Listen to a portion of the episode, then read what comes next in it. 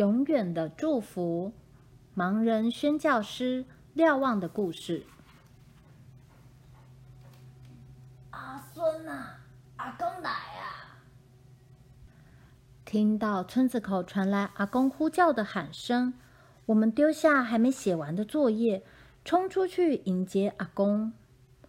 谁都想第一个跑到阿公身边，可以牵着阿公的导盲杖。神气的领着阿公走进乡间小路，进到家门口。阿公其实可以自己走，但是我们都争着想为阿公做一点事。不管是谁帮阿公牵导盲杖，阿公总是会一一的跟我们击掌。他还会从口袋里摸出铜板，给我们每一个人一个铜板。导盲杖。是的，我们的阿公瞭望是一位盲人。阿公在五岁的时候得了麻疹，发高烧。他的妈妈，也就是我们的阿奏，相信去庙里烧香拜拜，让庙公用香灰抹他的眼睛就会好，反而让阿公两眼都失明了。很多人都说阿公会变成盲人。是阿公的爸爸妈妈做错事，害到了阿公。阿公却从教会里听到的道理，去安慰他的父母。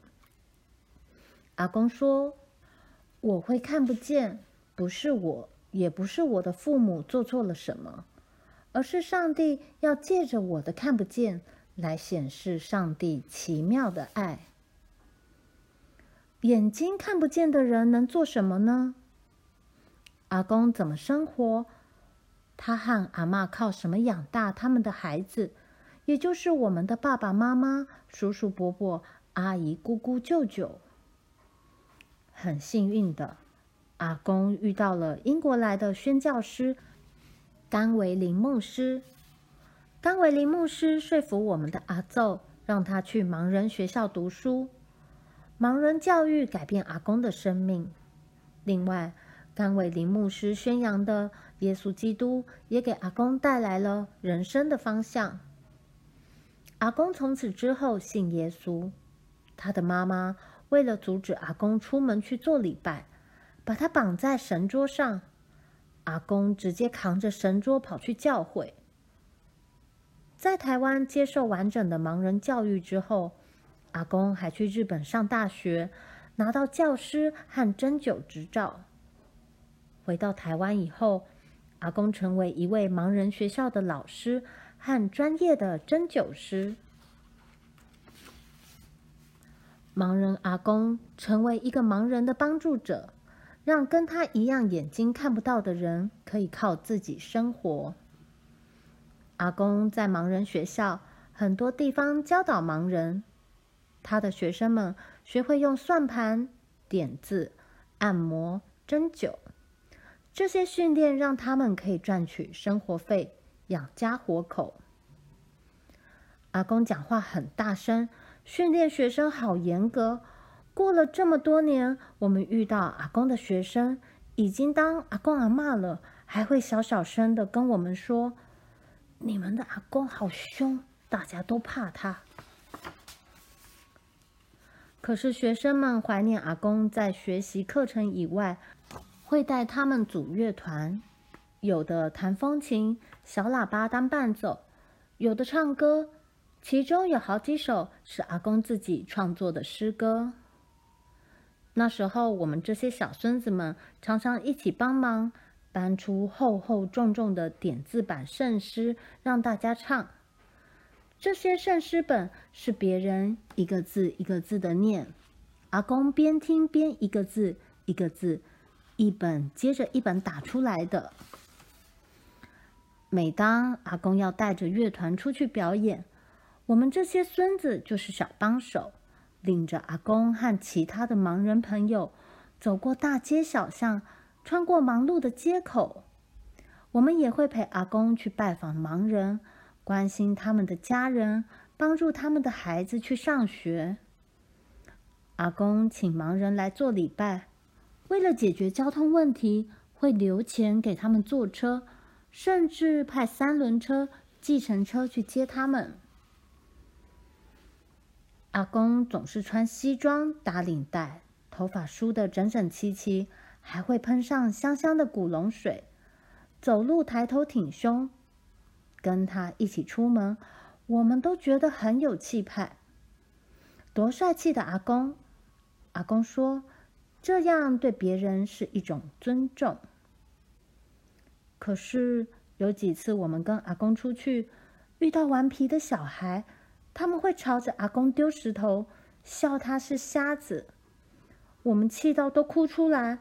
阿公总是安慰我们：“我们心里有上帝就好了。”为了安慰我们，阿公会从口袋摸出铜板，让我们去街角的冰店买冰块回来，会叮咛我们跑快一点，不然冰块会融化。买回来后，我们把冰块敲碎，忙着做糖水，拌着碎冰吃。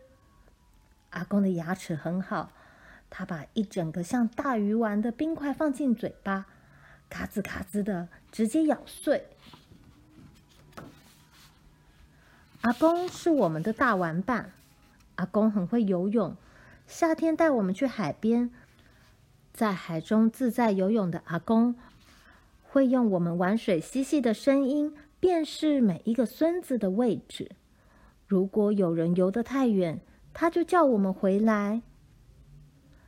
冬天的时候，我们喜欢窝在他的床上。阿公的床有一个洞，放着小火炉。阿公会在炉上煮东西，边吃边聊天，温暖了我们的身体和心灵。阿公有温柔看得见的阿嬷在身边照顾他，但是阿公尽量什么事都自己来。他会帮阿嬷修理东西、换灯泡，自己搭火车、公车，四处去看孙子们。阿公会感慨，连他有一份很好的工作、生活独立的盲人都会被歧视。大部分生活条件不好的人，不是更被瞧不起吗？所以，阿公更加努力的照顾盲人。阿公常会收留一些生活有困难的人，乞丐，尤其是盲人。有一位住在阿公家的盲人，因为生病的关系，上厕所大小便都很痛苦，要花很久的时间。好几次半夜起来上洗手间，痛得哀哀叫，阿公就在厕所外面。唱着诗歌陪伴安慰他。阿公最常讲的一句话就是：“耶稣爱我，所以我更要爱盲人。我的肉眼虽然失明，我的心却是光明的。”阿公虽然眼睛看不见，但他得到了永远的祝福，也把这个福气分享给他身边的人。晚年时，廖望因顾念盲人到各教会做礼拜的种种不便，向小儿子廖清源吐露，希望把他一生居住的老家改建成教堂，让盲人有固定的属灵的家。一九七一年，廖望八十一岁安息回天家。